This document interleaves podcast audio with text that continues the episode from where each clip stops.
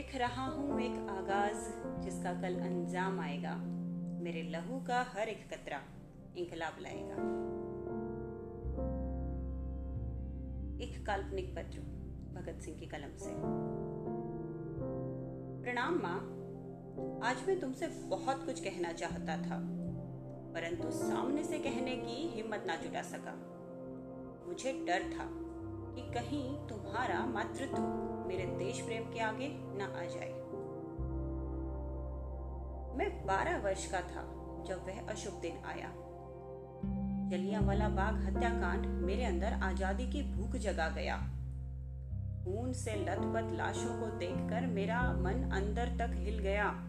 वह कंपन में आज भी महसूस करता हूँ माँ। बच्चों और विधवाओं की चीखें आज तक भी मेरे कानों में गूंजती हैं और ये सवाल करती हैं कि क्या भारत में वीरों की कमी हो गई है? क्या जलिया वाला बाग में बहे खून का बदला कोई नहीं लेगा? क्या उनका बलिदान व्यर्थ हो जाएगा? नहीं माँ। इसलिए मैं जा रहा हूँ मन में आक्रोश लिए। ये बात याद रखना माँ। वे मुझे मार सकते हैं, मेरे विचारों को नहीं। यदि एक भगत सिंह मरेगा तो क्रांति की ज्वाला इस कदर फैलेगी कि हर गली से एक भगत सिंह निकलेगा और आज़ाद भारत का सपना पूरा होगा। मैं जानता हूँ माँ कि हर माँ की तरह तुम भी चाहती हो कि मेरी शादी हो और मेरा घर बसे।